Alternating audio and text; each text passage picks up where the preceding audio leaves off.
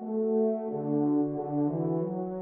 a world where points depend on hinges, There are hinge points inside us all. history on a Segway. It's overdetermined. We are the points that our hinges have been seeking.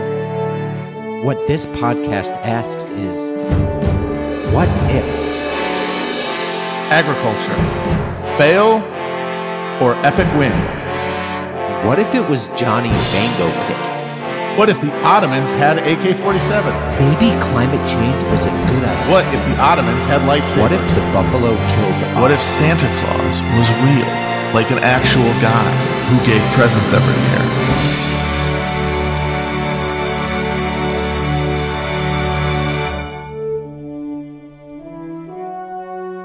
This is Hinge Points.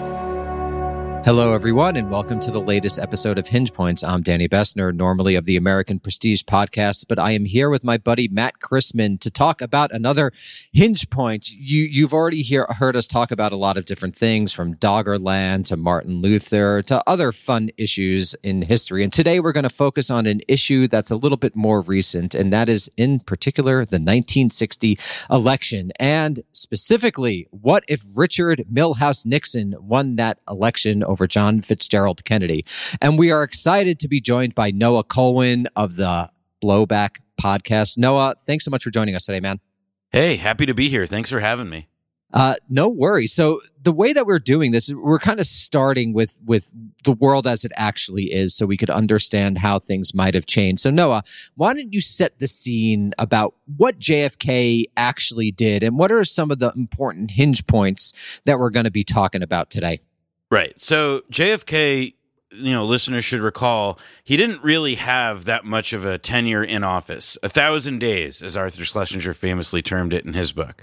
And so the accomplishments that he did make were often not really these, you know, big legislative or administrative achievements that we remember decades later because his administration didn't have the juice to get any of that kind of stuff through. So wouldn't listen to LBJ.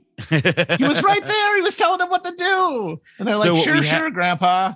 Yeah, yeah, yeah. So what you have instead is more of a a a set of uh, you know, positions that are substantial evolutions from the previous occupant of the White House and that will effectively determine the trajectory of the 60s vis-a-vis the federal government in a number of key areas in terms of labor racketeering in the Justice Department, in terms of civil rights, and in terms of I would really strongly argue the, you know, broadly speaking what we would consider the quasi-confrontational posture that was adopted by the executive branch. The fact that the executive branch over the course of the 60s felt yes compelled to wage a cold war, but as was the case during the 1950s, was ultimately a force uh, handcuffed to a military whose goals and interests were often strongly divergent.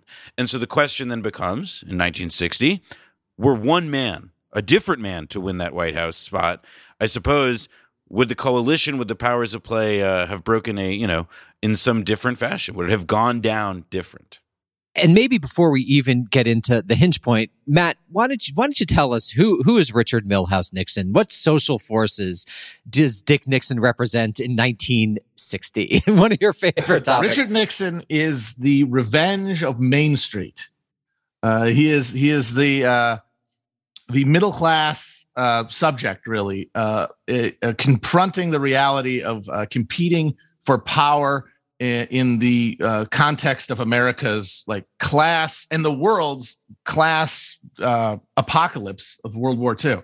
And uh, the American middle class that comes out of that is in a st- constant churning state of anxiety, uh, resentment, uh, fear of falling, uh, and uh, self-loathing at one's lack of acceptance by the powers that uh, are both repulsive and uh, also the only sources of power or uh, affirmation in life.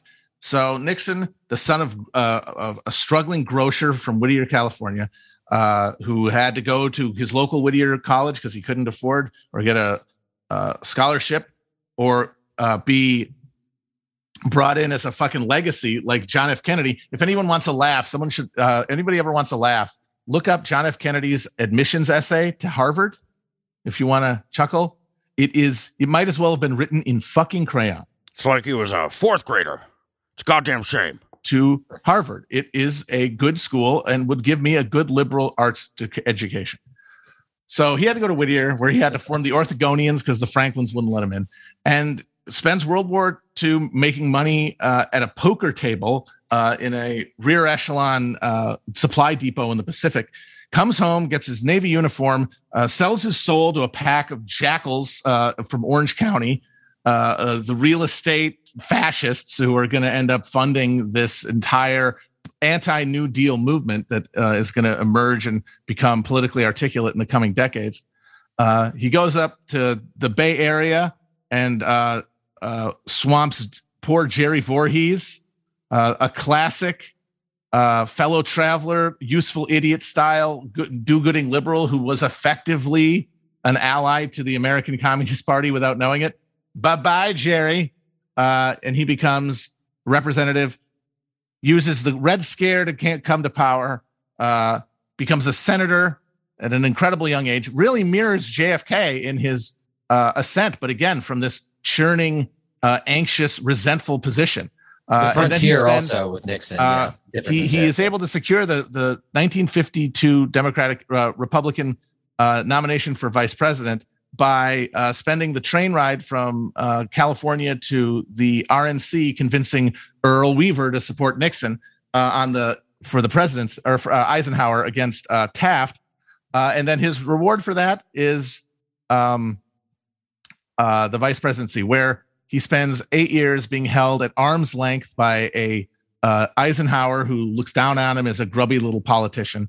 Uh, and and there's a lot, the you know, there is so much to back up Eisenhower's intuition about Nixon, even at that time and at that stage of his career, because uh, one of my favorite examples of sort of Nixon cronyism to speak to the power base he represents was that he was deeply in bed with the real estate lobby and especially the S&Ls who were really, really critical to encouraging the right kind of uh, population growth and real estate development in Southern California. And one of Nixon's last acts, it was involved as a very controversial measure as a senator to get involved to kill public housing in Los Angeles, which I mainly bring up because public housing was one of the big issues where Nixon and Kennedy did diverge, and where Kennedy, with the New Frontier in 1961, was actually able to introduce something that Nixon might have been straight up opposed to, at least on domestic policy, in terms of where you can see like a straight up plus or negative on a single definable issue that also goes right to the heart of, you know, the way Nixon operates because you know, Joe Crail, a figure I've written about, a California S&L executive, was one of the first donors to the Nixon slush fund and one of the leaders of the campaign to kill public housing in Los Angeles, a campaign with which Nixon assisted gratefully. So while Eisenhower held Nixon at arm's length uh, and kind of undercut him a few times, uh, Nixon never forgave him for uh, having the Fed sort of allow and in fact kind of encourage a recession to cool down the economy in the late 50s and that he blamed partially on his defeat. Uh, but one thing Eisenhower did give him at the end of his second term was control, uh, uh, was White House, con- uh, was executive control of the task force to overthrow the new Castro regime in Cuba. So, whereas Kennedy has the Bay of Pigs plan kind of dropped on his lap when he is uh, inaugurated, Nixon, before he even is uh, would have become president, is already deeply invested in this project and has a proprietary relationship to it, which I think means that if we assume a few dead, a few thousand dead people switch their change their minds in Illinois and he becomes president, means that we can sort of assume that uh, if he were president, I really do think he would have done what he said after uh, words to other people many times. He would have done, which is uh, green light a bombing uh, campaign, and if that didn't do it, if that didn't get the uh, the rebels off of the beachhead, then send in the fucking Marines. And I think he would right. have done all of that. The question is, okay, okay what then happens? Right. Okay. A couple. A couple of things. One thing that I always find interesting is that Nancy Pelosi is currently uh, in the same congressional district as Nixon was in Northern California. A fun little historical fact there. So let's say that that Matt, what Matt said is right. A few dead people vote differently, and Nixon wins a 60 election. And what Matt was referring to was the Bay of Pigs. So so Noah, you just did a thing on Cuba. What actually happens during the Bay of Pigs? What what decision does Kennedy make, and then what decision might Nixon make? So I think that like the uh, Matt made the point, uh, made the correct uh, first point, which is that basically the Bay of Pigs was dropped on Kennedy's lap. Although you know the you know he he off he's famous for saying in its aftermath that uh, defeat uh, uh, what is it victory has a thousand fathers, but defeat is an orphan. So that comes out of the disaster at the Bay of Pigs, where he's basically saying, like, yep, I got to take responsibility for it. But, you know, everybody knows that this was something that had been developed for years because of the, you know, years long campaign against Castro that sort of reaches, uh, you know, a sort of two year zenith, let's say, uh, beginning around when Kennedy takes office, actually.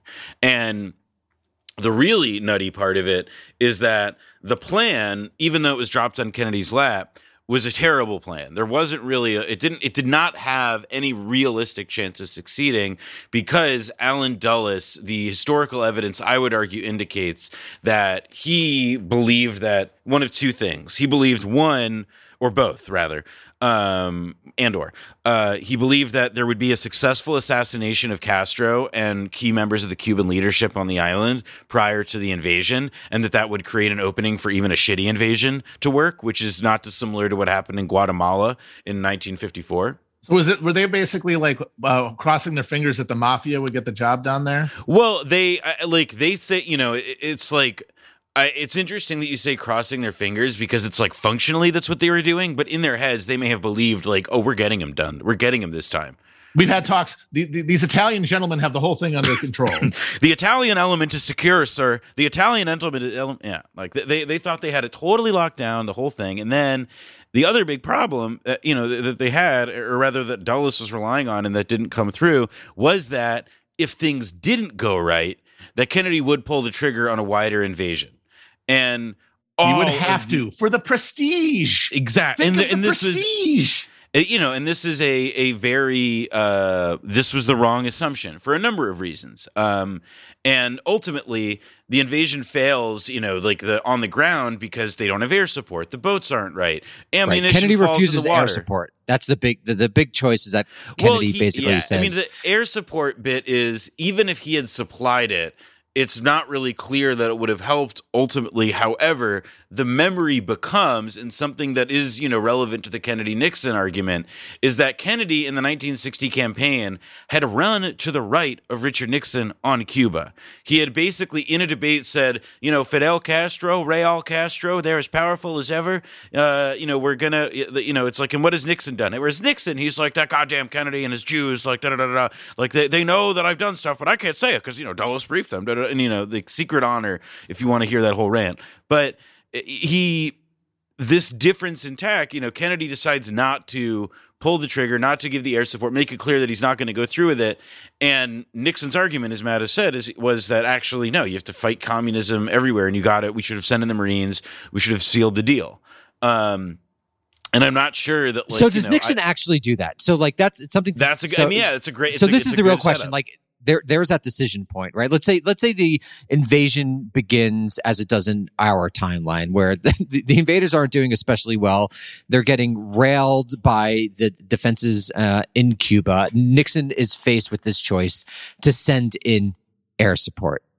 Does he do it? And if he does, what does that mean? Do we get a Vietnam style quagmire? Does the invasion actually succeed? Does that actually lead people on the island to rise up against Castro? The mafia did have a lot of capital invested in Cuba and had had for for decades at that point. What do you think happens? Or Nixon. Right, or nuclear nuclear war. so what do you what do you guys think happens if Nixon Nixon makes the choice? Let's say he makes the choice for air support. I would guess that the if Nixon were to make the choice for air support, the first thing that would happen and would really be the first test is the diplomatic interventions. In 1950, when Truman, and you know, this is the recent precedent for international crisis uh, at that moment, Truman is you know he uh, you know mentions and just affirms that he's the guy who drops atomic bombs and Clement Attlee is already on a plane. You know he's already on the phone like like and he's you know our best friend and they have troops in Korea. So and he's saying like shut the fuck up Harry. So the the thing that Kennedy never had that like the historical record does not show that Kennedy really had to deal with was that there would be a meaningful big question of like oh you know I should like actually give air cover. And there it was never really like that dramatic of a question uh the the you know the, the record seems to kind of indicate. I think in the case of Nixon you know it would be I I am not so sure that he would have actually continued through with such a large military operation if all of a sudden everybody at the UN and in the West is on the phone with him saying, if you do this, the rest of the world will not respect you. They will think of you as the Nazis. And because at that moment, the idea of American prestige and freedom as, you know, outweighing its economic power, I just don't feel that they could have. I think that Nixon would have been more conscious of it just simply by being the guy in the chair. It's a heavily moderating influence. So then, if he bombs, if he drops the bombs, I think we all would would would say even if that happened, that still does not make the Bay of Pigs successful. Like no. you're still going to have them get uh, rolled up from the beachhead because they just don't. It's, it was a bad plan, poorly executed, uh, and insufficient uh, to begin with. The, it would be it would be a fear strategy. The idea, okay, but yeah, but but let's say we also have to think about staffing because Noah, I think you're right to a certain degree. There is a sort of liberal internationalist moderating influence that that Kennedy himself embodies. But what if Nixon's on the phone with Curtis LeMay? What if Nixon's on the phone with these other strategic air command people who really want to demonstrate that you actually can use atomic bombs and they don't always have to be used to end a war? They're Maybe let's say, Right, right, right. Maybe what what it's not impossible, at least from my perspective, to imagine a world where Nixon does the air support, the air support fails, and then he's talking to Strategic Air Command, and they're like, "Okay, tactical nukes. I, why I not? Why not use tactical nukes?" I don't disagree at all. To me, the thing that feels like, and I think it's very possible because Nixon. One more thing I want to add, because Nixon would also want to separate himself from Eisenhower because Eisenhower was so consciously not the, the guy who's not going to do rollback. And Nixon resented Eisenhower. He would want to shore up himself, particularly with the generals, particularly because you have someone in the Republican Party who's not a general like Eisenhower, right? So he's more apt. He might split the baby and then do the invasion. So it's like, oh, I yes, if the if the question is just let the invasion die or drop a nuke, I am at the end of the day a human being enmeshed in human institutions, and that is a bridge too far, especially when you consider that Nixon this would be a Nixon who'd be like five years less crazy than the one who became president. Because, well, that, like, this, the thing in his head, it was, you know, it's time release as it is in anyone. Uh, so he's like more together in 1960. Well, and and also, I, I do think that again, like one of the things that's also hard, I think, to people like you know, anti-communism and Nazism have in common the like you know tremendous ability for people to rationalize stuff that they know is bullshit. But because they believe that the outcome is worth it. So they're like yeah listen like i know that that guy who says that like jesus is coming next tuesday and that like all the jews have to like give their blood is you know he's a little bit crazy but he's also like the clark county republican party chair so we got to listen to him. And so you know like that that's part of it and in the case of Nixon, you know, I mean, this is something where I, I, am pretty much persuaded by like the the basic Rick Perlstein argument about the guy's character in terms of that, like he never really could fully reject that. You know, there's a reason Kissinger was the guy running his foreign policy as opposed to somebody further to the right, because ultimately he viewed himself as, you know, at at best, right, an incredibly competent like servant and new legacy within you know the the pantheon of American leaders, and that doesn't include crazies. And that's, you know, something that ultimately is, I would argue, like part of what leads to his downfall, um, you know, surrounding Watergate many, many years later. Okay. So then we take off the board two possibilities. Uh, he, he, they, they do the bombing. America tips its hand, which happened anyway. Uh, that didn't work. We say, oops. Uh, then you get probably the similar thing. You get a, a Cuban Missile Crisis. Let's assume that doesn't, it's similarly as in our world doesn't the nuke or he drops the nuke in some way out of that. And either one of those, we're kind of done talking. Well, I, I think uh, at least about this specific thing. But the one that is left then is what if he decides, okay, we're going to send in an American peacekeeping operation. We we we cloak it in the language of a police action. We say, well, the way we did in uh, the Dominican Korea. Republic ten years Korea later, five years, like in 1965, and then basically dare the Soviets to then escalate to nukes. And Khrushchev would not have done that. I think we can we can all agree that Khrushchev would not have, in that situation, uh, willingly launched a first strike. Well, I, I would also say that the other thing to consider is that the the the way Nixon conceived of it, and a lot of conservatives conceived about the debate, was that you know there were two like Cuba was if anything like the you know, and this is it, it actually is kind of helpful the way the CIA organized their divisions about it, like you know in the Kennedy years, they would, you know, they created like a whole Cuba desk within the CIA, and your CIA stations all over the world would have a Cuba desk officer. And so Cuba, in a sense, like for you could forget the geographic location, it became like a whole other spe- cold, like specific front in the Cold War.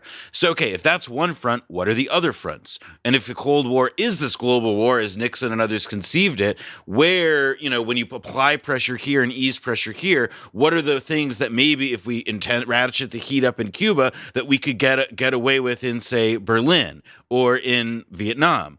And so that to me is some of the where I think the Cuban Missile Crisis becomes an opportunity to see, you know, uh, you know, we call it a Cuban Missile Crisis in part because Americans were never apprised popularly of the fact that it had these global geopolitical implications and that those were ultimately the considerations moderating the Americans' hands most strongly and that you know which was you know the idea that like if the americans move on cuba the soviets move in berlin. Because you know east berlin or berlin sorry let me rephrase berlin rather is like you know 60 miles into or 100 miles into east germany and so there was the very real idea, you know, that, that, that the U.S. actually, you know, when the when it came time push uh, when it came for uh, uh, push come to shove, that the U.S. would actually have, you know, the Soviet Union had more leverage than the U.S. even at its most fundamentalist individuals was, you know, ever really willing to acknowledge.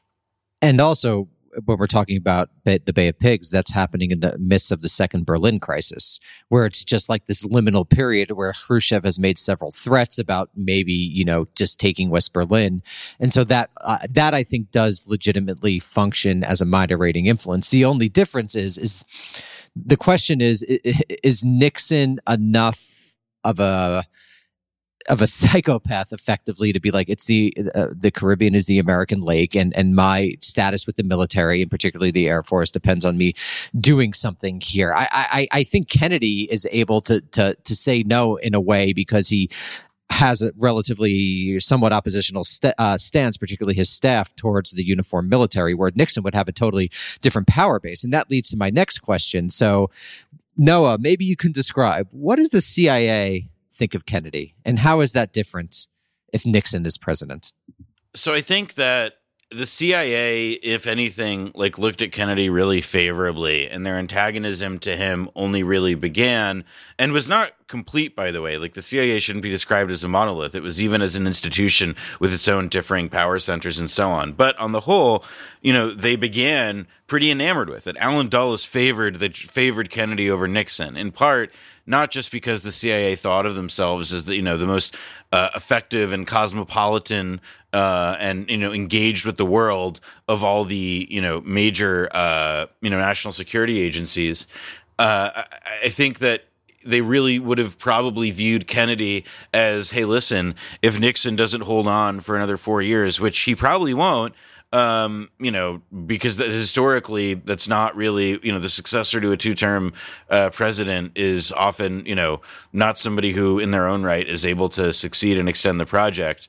Uh, and so, I think that there would have probably been, you know, you could argue that like you know the Cuba crisis may have just come four years you know in 1965 or something as opposed to 62 after Kennedy wins in ele- his first presidential election uh, after Nixon loses because he you know the economy is like okay but it you know there is like some uh, inflation beginning to crop up, which was the case by the mid 60s, that is also beginning to undergird the social discontent that is beginning to pour out across the country. Like seeing or imagining a Republican president in the beginning of the 60s for the civil rights movement would have been fucking crazy.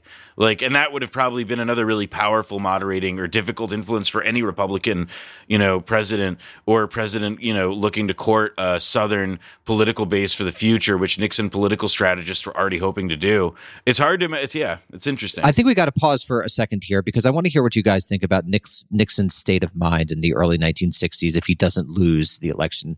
What do you think he's like if he wins this election? Because I do think the Nixon of the early 1970s, placed in the early 1960s, is radical and makes relatively radical moves.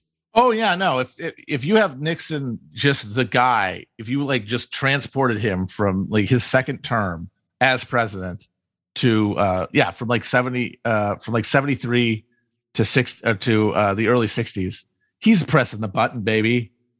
Bye-bye. We're done Yeah, for. totally. He's absolutely pressing the button.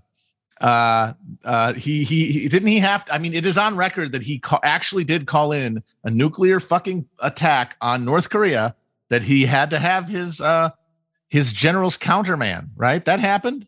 Or is that just alleged? uh, I'm not about sure, honestly. Let me see.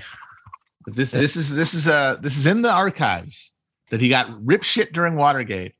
And I think it was it was the Mayaguez incident. I've heard about this. I'm not. I'm not. I'm not sure, but I, I have heard about this. My my guess is that if I heard about it, it's probably real. Yeah.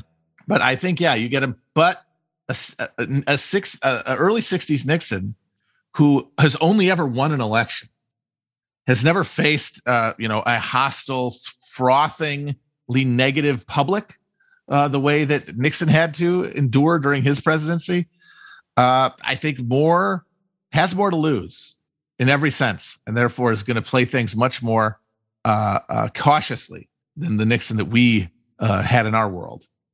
So then this is interesting. So what Nixon is often famously referred to as the last New Deal president. So maybe we could talk a little bit about domestic policy before we we maybe turn to Vietnam, which I'm curious what you guys uh, think would happen. So. How do you think Nixon is different on domestic policy? Noah, you were talking about the civil rights movement. Could you expand on that?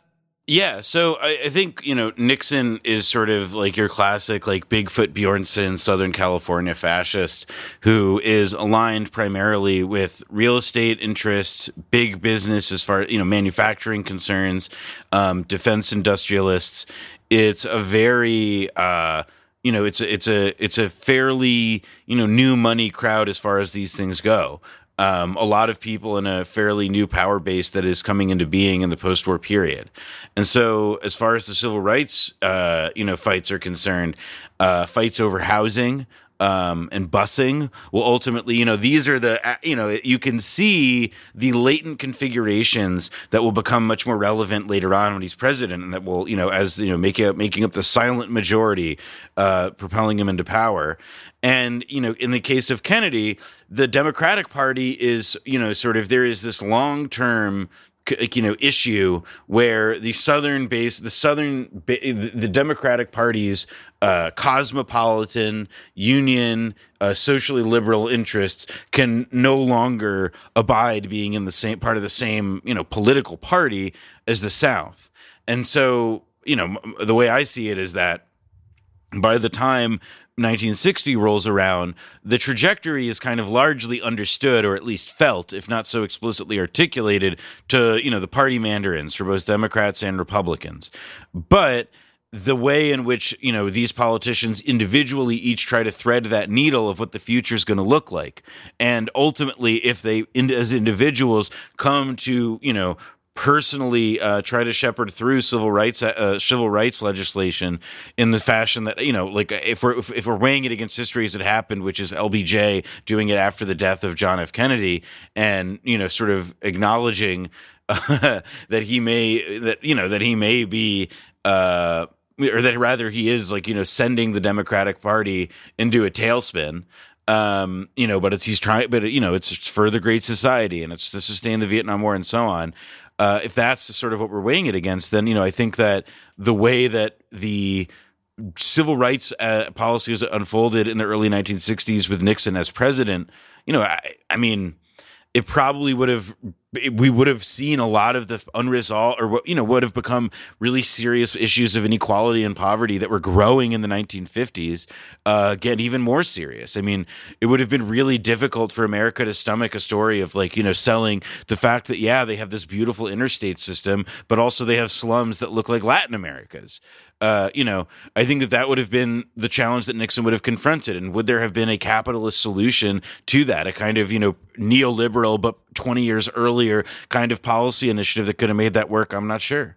You know, it's it's I, I think Nixon may have ultimately been forced to do, as he was in the case of price controls in the 70s, to resort to something that, you know, people may have called socialistic, but he probably, like Truman, would have found a way to call it national security measures.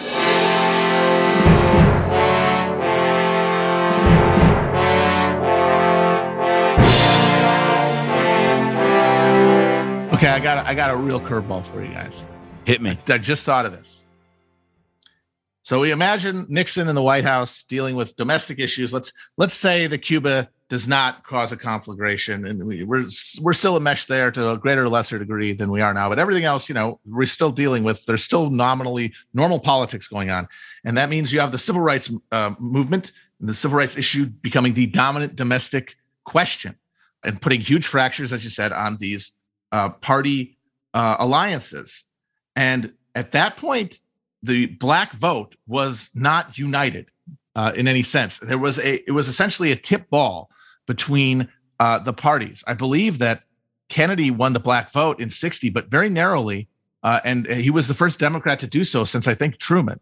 Uh, and that meant that there was like a sense that that this black vote was up for grabs.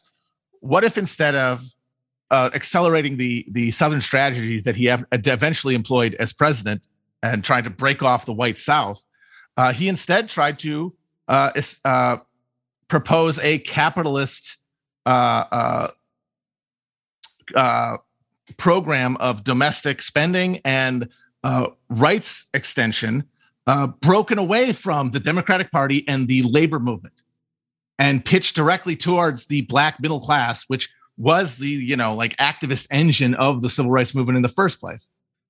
But then you get to the big well there's the big wedge of the Nixon that sort of is sort of the interesting uh, you know X factor here I think which is the Hoffa and the fact that Nixon actually did have specific union allies that he would cultivate because business unionism back in those days meant that you could be conservative and you could work with like I have some right-wing pamphlets that are printed from uh, that were printed uh, by uh, Joe Crail, that right wing executive who donated to Nixon. And the pamphlets that I have all have union bugs on them. Like they're all made by union printers and so on.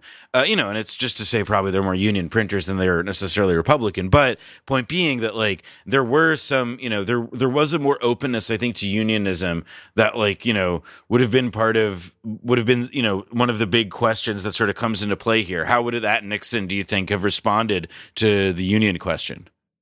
And ironically, that might have also even more firmly entrenched the New Deal state. By instead of in the 60s, if you have a Republican president entrenching the New Deal state, he could be basically the liberal Bill Clinton, which is an interesting thing uh, to think about. And, and, maybe you see Nixon as the guy who uh, synthesized the New Deal state rather than the one who kind of was the art, the harbinger of its destruction because he took such he took a fucking just jackhammer to its social basis. I think that would have been really tough and and and sort of the like the only way that you can get away with like sort of stripping apart the New Deal is by maintaining the Cold War.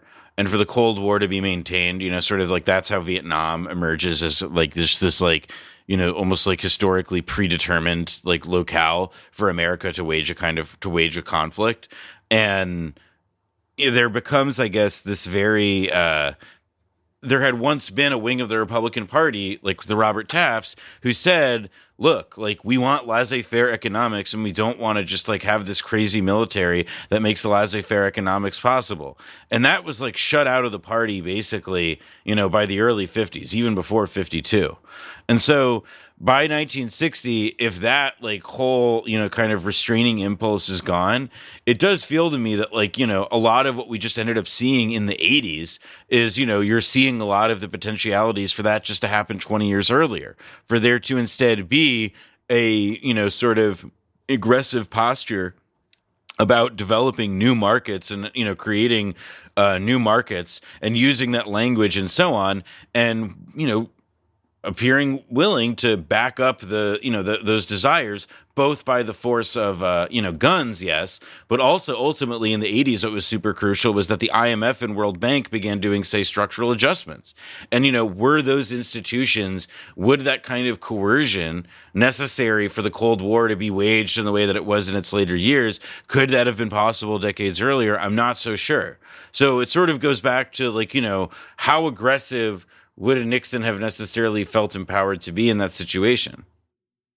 And I think we need to talk a little bit then about what is his relationship or what do you imagine his relationship being to the security state? And let's talk specifically about the uniformed military and then the CIA. We kind of got got away from that question. So Noah, you were saying that initially the CIA which of course can't be viewed as a monolith, but let's just broadly refer to it there, was more for Kennedy than Nixon. So let's say it's it's it's 61. Nixon is in office. How does he relate to the uniform military and how does he relate to the CIA? Nixon, he loves uniformed boys. He loves their, uh, you know, he has an admiration for them, yes. He is also not one of them. And that he is not one of them, but is, you know, sort of from their world, always gives him a kind of interesting adjacency. I think in the case of 1960, he is so much their guy for not just the anti communism, but also, again, the defense contractors who are, you know, they are the biggest employers, some of the biggest and most heavy political muscle. They are, you know, uh, involved in, you know, pamphleteering anti-communism and trying to get their employees, you know, like making, sustaining the total war mobilization and consciousness well beyond World War II, well beyond Korea, and you know, into the 1960s. And I think that like that sense of like, you know, uh, that like the U.S. and the world is sort of in this constant, you know, never-ending crisis. Uh, is like you know the biggest thing that Nixon and the in the uniformed military shared.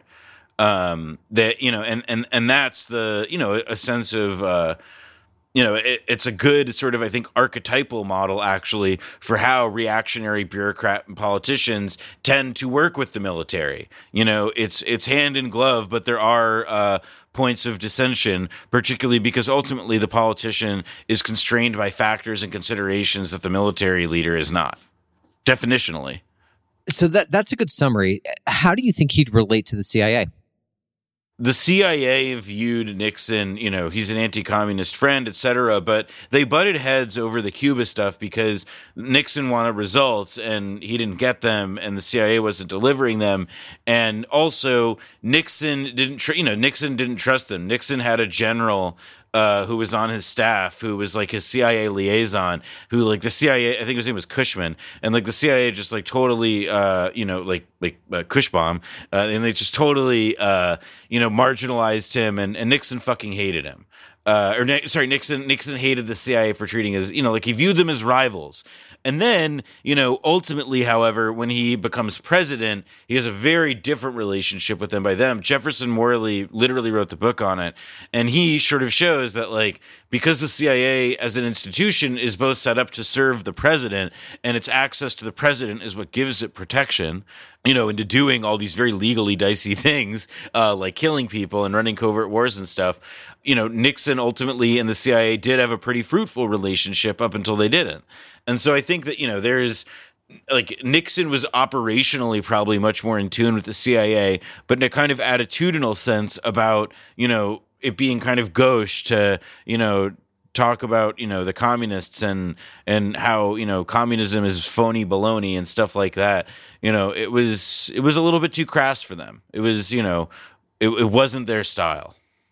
So then this brings us naturally to Vietnam. What does Nixon do in Vietnam. So Kennedy, obviously, there's lots of uh, arguments about what he, he he would have done, but what he does do is that he he he does approve, for example, the assassination of Ngo Diem.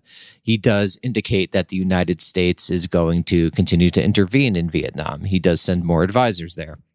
There's arguments about whether he would have done the escalation in 64 65 but what do you guys think nixon uh, nixon does as, as vietnamese uh, south vietnamese politics in particular begins to go um, haywire in the early 1960s does nixon just say forget it. Does nixon say i'm going to escalate. I'm going to send troops there. What does he do in 62 63 64 i think it kind of depends on what's going on in cuba. If if you have sort of a status quo ante situation. Castro still in power. The U.S. probably uh, at that point uh, enjoined from interfering with him anymore to es- de-escalate from the nuclear confrontation that inevitably followed. Then I think you see something similar to what happened under uh, Kennedy and Johnson. This dribble of advisors until the advisors couldn't be uh, defended. To, then you got to send the troops to defend the advisors, and then you got to send troops to defend the troops, and then you got Operation Dart and all that. I think you'd see something similar, maybe a little accelerated timetable, but a similar because I think Nixon had a similar uh, insecurity relative to you know the the military state that as uh, Johnson did. Like Kennedy's big superpower and the thing that got him killed was his noblesse oblige and his aristocratic confidence. Uh, and Nixon, like Johnson, didn't really have that. Uh, but if there's a an invasion, say, like a marine invasion of Cuba that is like bogged down there, then I think that's where the focus is. And maybe uh, Vietnam is sort of kept on a back burner to an extent. While uh, like the show of force country, the set piece country of the Cold War becomes Cuba 90 miles away rather than Vietnam. Well, I think that, you know, that last point you're making about 90 miles is kind of one of the key things there because I don't think that the U.S. could actually sustain a war in that kind of you know 90 miles from Miami, et cetera, et cetera, unless it was seeking to you know win it totally. Because remember, the reason that the Cubans are that the Americans are also trying to wage a war there is that they have all these goddamn Cubans breathing down their necks, whom they've recruited and mobilized, and who ideally are going to be the ones who run the country once they succeed militarily. So there is also like this force that like if they're going to do Cuba, that they like go through with it in that way. I think that Vietnam is sort of like helpful as kind of also looking at like where you know when you look at the state of the american military more generally like you know and and this is also where a lot of the companies that uh, nixon's you know um, initial um, constituents uh, you know worked for and so on like mcdonnell douglas or something you know they're the ones who make all these airplanes and air power and bombs and you know bomb components and radar mapping and sensors and so on that are ultimately these technologies that are incredibly useful for the kind of war we wage in vietnam which is by and large you know like unfathomable amounts of ordnance uh, you know, dropping napalm and bombs. And that is the kind of thing like that we couldn't have really done that to Cuba for a number of different reasons, uh, but that we were able to do it in Vietnam, that we were able to do it in Cambodia. Like to me, sort of shows that like you know that was actually like it, there would have been a really strong incentive to have like you know picked up where the French had left off in, in Vietnam, even though Cuba may have had more opportunity for success than it would have under Kennedy, so to speak. No, that's a very good point because during the Vietnam War, a lot of people would argue uh, against it by saying, "How? Why are we fighting people three thousand miles away?" And the answer is because that's precisely where we had to fight them. Like if we're going to do this high ordnance, high intensity conflict, it basically has to be halfway around the world, or else it, it risks escalating too much. Exactly, and this is also you know part of the legacy of like America's imperial uh, project begins not you know like uh, assume, like like you know the first American imperial project is like the genocide and dispossession of the Native Americans. The second you know like like more meaningful one I would argue that you know could basically get lumped in with the you know after Mexico I suppose would be you know when we get to the Philippines an effort led by future Supreme Commander of the Allied or the father of future Supreme Commander of Allied of Asia Pacific Douglas MacArthur. You know you have this brutal you know, crazy military occupation that begins there. And so it's this American entanglement in Asia and the domination of the Pacific that, you know, requires the demand for America to build the Great White Fleet. And then after the Great White Fleet to build the best Air Force. An Air Force, by the way, whose effort, you know, like the mythology of that Air Force is, is and how it was built is really staggering. It was highly controversial that America stacked all its chips in that way. Not just for tactical reasons ultimately, but because the people and the personalities that were pushing it were ultimately doing so, you know, pushing against the grain of the entire military. I mean, there was a fanatic zeal to the growth of the American bomb power. Yeah, and I think a particularly ideological one. if anybody actually is interested, I just published a, a, piece called "The Progressive Origins of Project Rand" that gets into this, and this is, I think, leads us to our next point because one of the things that's unique about the Kennedy administration is that he really creates the national security state as we know it today. It's only with Kennedy that all the guys from the Rand Corporation are actually invited into the government, and one of the reasons that we actually did do that type of aerial escalation in Vietnam is because you have eggheads people like Walt Rostow, for example, arguing in, in, favor of this graduated deterrence that could be rationally uh, that could be rationally pursued. Dick Nixon in no world invites any of those people into the administration. There are no eggheads in the in the in the Dick Nixon administration. So that is also really interesting to me. He's not inviting people like Charles Hitch or Alain Enthoven or or my, my friend Hans Speier into the administration. You know why? It's not just that he distrusts them and he thinks they're commies and Jews or whatever. It's because he's smarter than all of them. Here's the thing that we got to remember. Nixon is vastly more intelligent than than John F. Kennedy is. He's vastly more knowledgeable about the way the world works. He is a smarter guy, which means that he doesn't really need these motherfuckers buzzing in his ear. Like he well, doesn't and, feel and that insecurity also, that he has to shore up. And he is the smartest guy in the room most of the time he has then also an advantage of knowing and this is a really good point in terms of you know what makes him so intelligent by that point is that like he's seen quite a bit and so he has seen the limits of air power as somebody who is one of its enthusiastic boosters right? Like this is one of the you know like um you know, uh, like a paradox that sometimes comes into play where often people who have been, you know, like a, you know, like such a, you know, somebody like Nixon who is, you know, this, you know, who is no stranger to annihilationist rhetoric when it comes to the communists, he's also able to, you know, let's say when he is, you know, uh, to, to bring up the example you used earlier, Danny, of like, say, oh, when Curtis LeMay is on the phone saying, like, uh, Mr. President, we've got to drop 30 bombs in, you know, Grenada or whatever, uh, he's decided that day.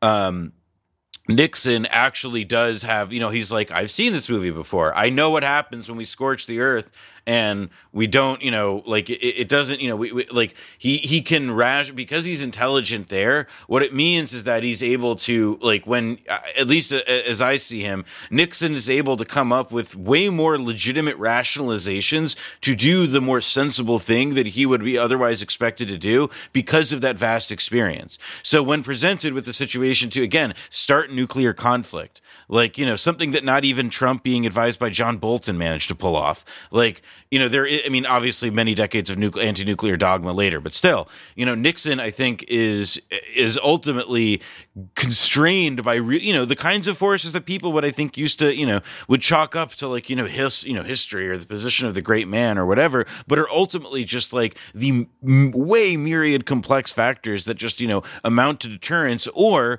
that you know are forcing history to conform conform to you know the trajectory that we ended up seeing it take let's say like in Vietnam where you have you know de- you know two decades of mass employment in aircraft engineering and manufacturing. And you know those bombs are collecting a lot of dust man.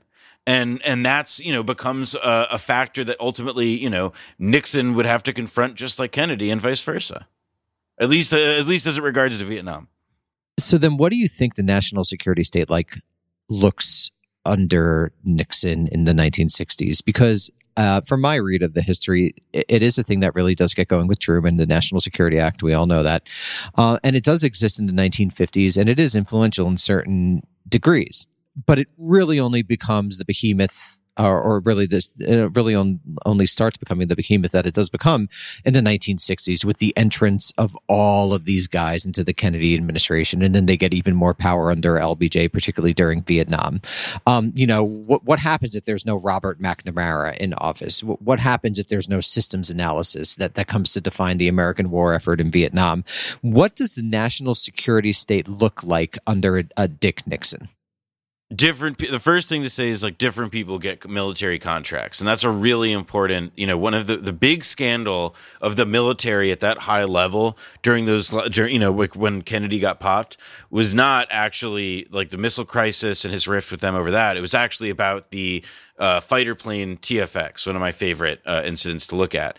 And basically, I.F. Stone wrote a marvelous article for the New York Review of Books in the 1960s where he basically says, like, McNamara intervened on behalf of General Dynamics' bid. And General Dynamics was the big industrial patron of Lyndon Johnson, among many other things. And one of the things that you know I, I, think that that episode especially illustrates the sort of rank favoritism when general dynamics gets the bid over boeing um, illustrates the you know sort of kind of all the different like rivalries that don't conform to politics or ideological politics, but are really just the kind of like, you know, quite frankly, Third Reich gangster war industrialism that is, you know, uh, you know, sort of, I guess, fairly endemic to how these industries uh, tend to operate. So I think in the case of the CIA, the instinct would have been, you know, what could have they have done more operationally in the ways of Guatemala and Cuba? Where could they have, you know, tried to operate with a heavier hand? Um, I'm not sure. You know, I think Asia would have ultimately, Nixon was always so fascinated by China and was always so fascinated by East Asia that, you know, even if it hadn't been Vietnam, it wouldn't have surprised me if he had begun to say, like, you know, the way that we're going to, you know, be a pincer, you know, God damn it, we're going to get him in Berlin and we're going to get him in Asia. You know, and like you can see him, you know, coming up with some kind of strategy like that, that actually would have basically just been recreating the, the Acheson, uh, what's that fucking thing? Crescent? Yeah like the, the, the alliance against uh yeah, yeah, yeah. So you know like like it would have just been like Nixon would have just found another great i mean he basically just would have rebuilt containment i think. You know it would have been like contain it, uh, like basically would have gotten to containment rollback you know? That's actually how i kind of see it. I think that he would have restored the cia with a vaster bureaucracy. It would have grown along a similar trajectory or whatever as you were describing danny. It would have come into its own but with a far broader operation a far more you know uh intense operational mandate a very different character. I mean, you wouldn't have Kissinger. Kissinger is made possible by the move from the think tanks to the Kennedy and LBJ administrations. I think you, you have a very different U.S. foreign policy looks very different because I, I I do think that there's agency there, and if you have, I mean, who would even who who would staff Nixon's NSC?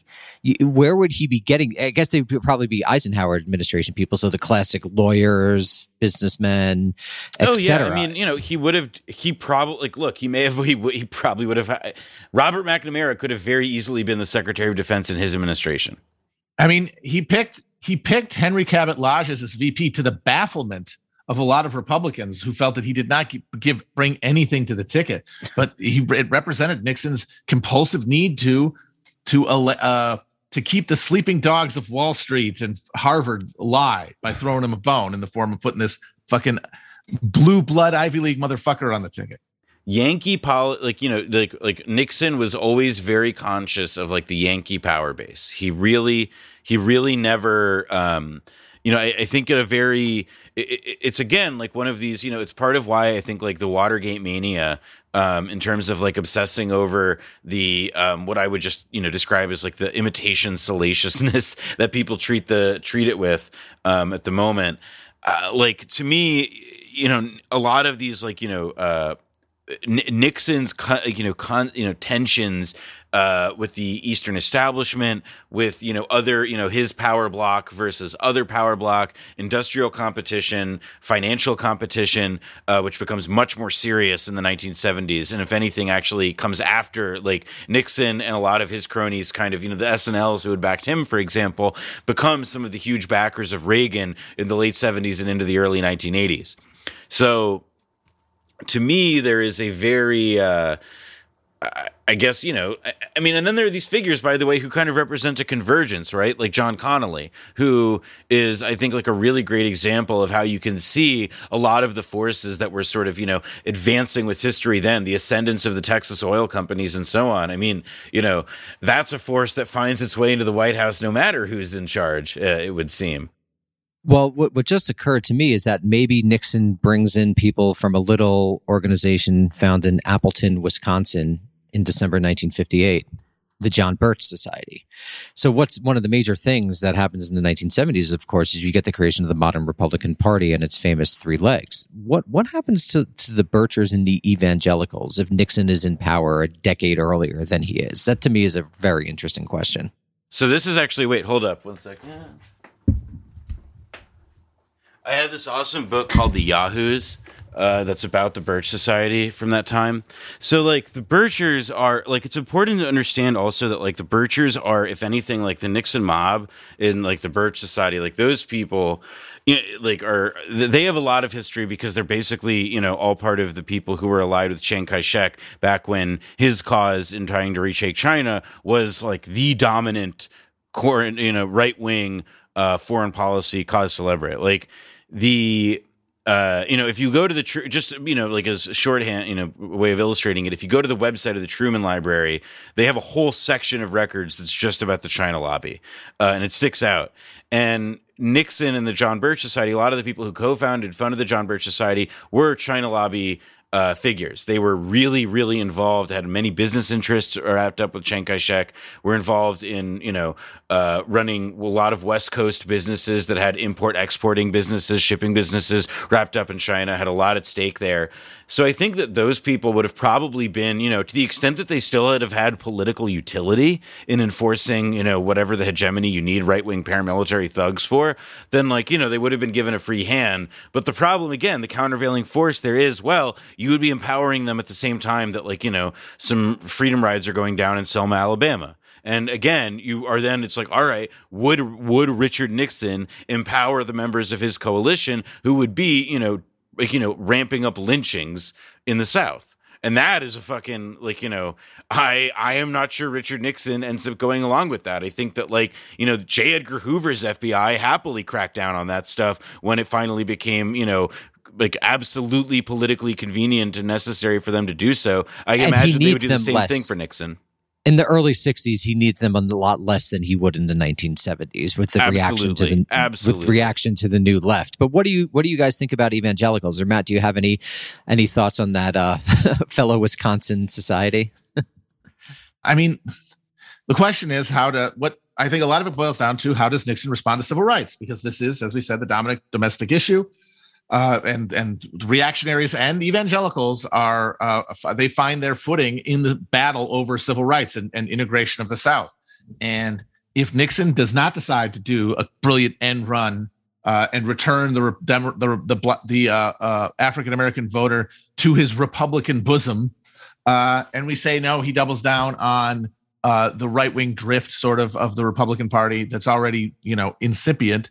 Uh, it grabs the Taft tail, you know, the, the the people who were who were coalescing around Goldwater at the time, uh, and and doubles down on them. Then you see a refusal at the federal level to do anything about civil rights, which I think leads to an acceleration of uh, the violent phase of the civil rights movement. In our world, the Watts riot is sort of a precursor to the whole uh, explosion of contradictions that happens in the late 60s. In 1965, you could easily see a situation where that timeline accelerates and you see 68 style riots in the early 60s in the in in in what would have Well, been and- Kennedy's and let's first not term. let's not forget like there were all there was already like a fair amount of like social violence on that scale that like people are like you know is just sort of conventionally not really recalled like whether it's in Newark or in um you know I mean also rural America as well I mean you have like the begin as Danny was alluding to with the evangelicals you have the beginnings of like you know rural white middle class Christian backlash like Perlstein has a bunch of good anecdotes about this in Nixonland um of you know like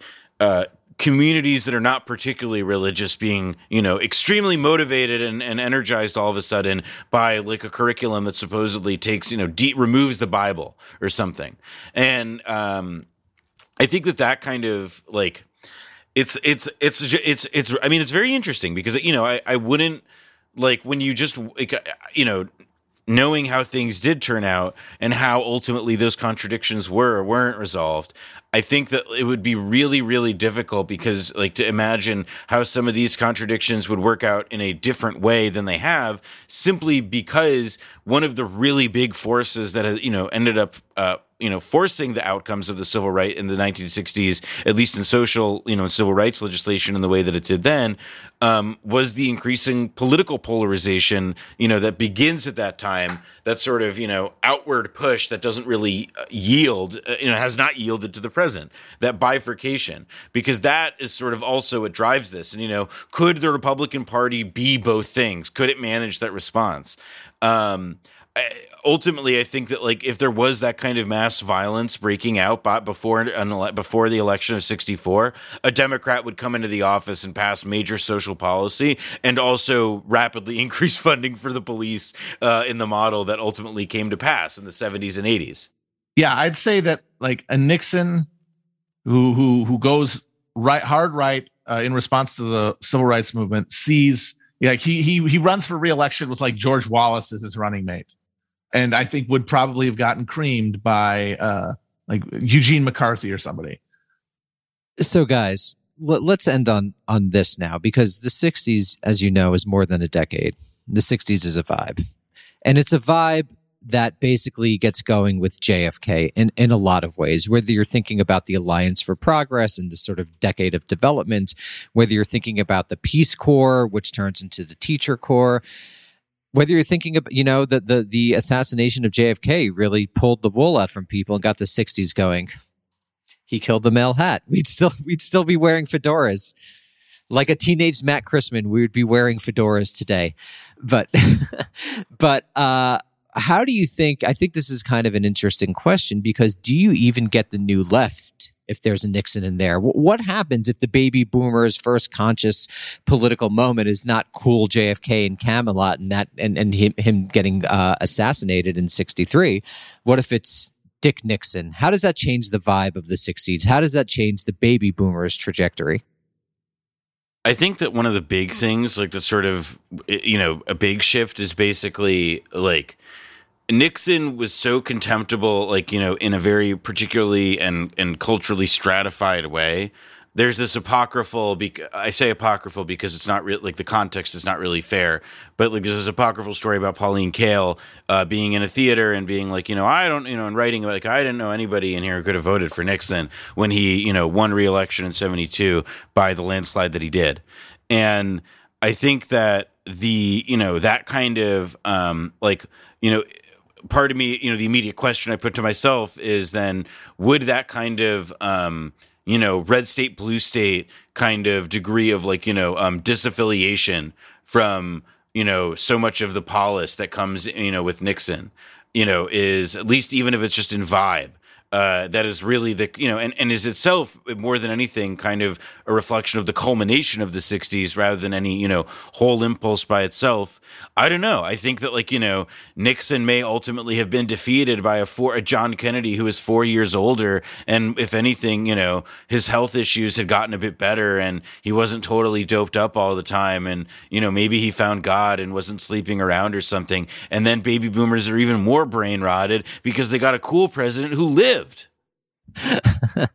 Matt, any takes on on the the Nixon '60s? What's the vibe of the Nixon '60s? Well, I think you see some sort of open race war in America, like at a lower. I mean, obviously we had that. We had that for 20 years. I mean, we we had it basically since the end of the Civil War. It just gained. It went went up and down in time in intensity. You know, you'd have spikes uh, like a big spike at the end of Reconstruction. With yeah, like and and and we measure it. By, we measure it with our e meters. You know, yeah, value. a big spike in uh, the post World War One era, the Red Summer, nineteen uh, seventeen or nineteen nineteen, and then uh, of course a big spike after World War Two.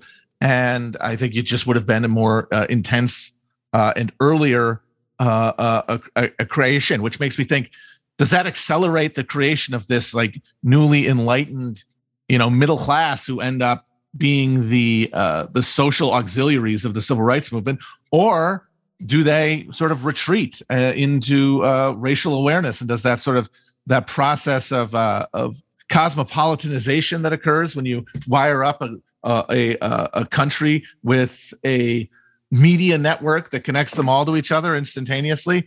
Uh, maybe that gets interrupted, broken up before it can really have an effect. Uh, I mean, it, it's uh, I don't know.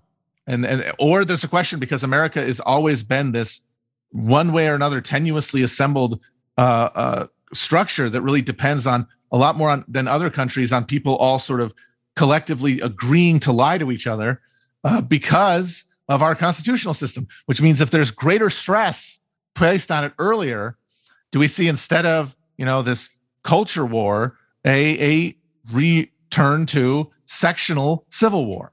Well, I, I think that one of the big like, and this is sort of like it, you know, it's a great example of like you know like the weird push and pull of history, right? Because what you were correctly describing as the moment of like this incredible schism, what is Eisenhower doing? He's laying down the interstates. He is building the physical infrastructure to connect the nation as never before. You know, by the way, opting for cars over rail and all that, but like still, moreover, you know, the there is a a, a logic of um, national development that is i think like you know part of you know it, it, you could even argue is part of what ultimately you know it's those decisions made in the 50s to commit america to confront the cold war and communist threat as one nation as one unified nation that ultimately makes it so that by the 1960s the federal government you know whether you know richard nixon would want it or not is on a fucking collision course with the south you know, is is like on the on you know the race question, as it were, breaks out into the open again. And you know, does Richard Nixon incident accidentally help stoke a race race war, or does he bottle it? And that is like that is a true like uh you know like flip a that's a that's a true flip a coin sir to me. To in order to bottle it, Nixon would have to carry out like a continuation of Eisenhower's domestic spending agenda which was coming into direct conflict with its military spending, a reckoning that ended up coming in the 70s uh, and that would have been there the whole time. And the question is Does capital essentially allow uh, Nixon to fulfill that? Or is the threat it poses, like the threat, like there was an option in the 1970s uh, during the stagflation era to fix the problem by dumping money on the lowest squadron of Americans just hugely increasing their spending capacity to soak up this inflation. That could have been done, but that would have been literally empowering with a direct redistribution of fucking resources and capital, uh, the most dispossessed and therefore most racially coded American. Well, but this is why, like, you know, the 19, but this is Nick Nixon but brother, Nixon did introduce the solution to this in his presidency. What would become the tried and true method, also reemployed with the 1986 National Security Declaration of Ronald Reagan, which is that there is a war on drugs, and that there, in addition to being a war on drugs that has to rapidly increase the number of people that we, you know, prosecute, we also have to lock them up, which becomes, by the way, a marvelous regional employment program all across America. And so that to me is, you know, one of the things then, you know, it, we also then, you know, would Nixon have to turn to the carceral solution to the problems you lay out of the fact that if you're going to have this redistribution effect, you know, like you, like, you, you can do it in a you can either actually reckon with it and you know like empower the proletariat that would kill you or you can lock them up and you know actually find ways to take the directionally you know most disadvantaged by you know the by the you know laissez-faire system people who live in you know rural you know Colorado and poof in the 1990s ADX Florence pops up there and then they have a jail or you do it in you know in in in, in 1960 what succeeds Alcatraz it's you know Alcatraz moves from being a prison where the supermax facility where they lock up people, you know, next to San Francisco, whatever. It's relocated when it's closed to Marion, Illinois, in the middle of nowhere. So there's a way in which you you can literally see what Matt's talking about in terms of how they actually would resolve those directional conflicts and did both under Democratic administrations in the 1960s and then again in the 1970s after they had launched, you know, the drug wars. And you have with Carter a guy who just was not what he was driven by his conscience to do was exactly what Nixon had been specifically trying to avoid, which is neutering the American political structure, like neutering uh, the power of the president and, and America as like a self-determining political entity. Uh, and that is you could that's the reason some people think that he got uh, basically stitched up on Watergate to get him out of there because Lobo was, Homo said, "Yeah, goodbye, Dickie." Bye bye. People are talking about it, folks. People are saying it more and more. Uh, but if we say so, Nixon gets a chance early to assert himself and create this new like carceral welfare state. Uh, does that do anything to prevent the neoliberal turn when the inevitable uh, 70s energy crisis kicks in? Well, I think though that what we're describing is the neoliberal term come early. The difference is that like the intellectual maturation that had happened by the end of the 70s that allowed like what we call neoliberal as like an intellectual movement to sort of like you know develop. I think that like that scaffolding hadn't been like Hayek's reputation hadn't been adequately resuscitated yet. Um, Milton Friedman hadn't had his big heyday. He hadn't won his Nobel yet. Um, I think and there's no deindustrialization yet, or at least not to the same degree. No, that he's- precisely. he- and this is this actually leads me to an interesting hinge point. Maybe uh, we should gather uh, the three of us next season, which is Nixon is president uh, uh, for in, in the early '60s. Then JFK does two terms, and then Nixon comes back. And what does that look like? yes, yes. Nixon in the early 70s. Uh, Noah Kulwin of the Blowback Podcast, thank you so much for joining Matt and myself. We really appreciate it and look forward to having you back soon. Uh, thank you for having me. I look forward to coming back. You don't Thank have you. Kulwin to kick around anymore. You won't have Kulwin to kick around anymore. Uh, all right, guys. Talk to you soon. Bye bye. Later.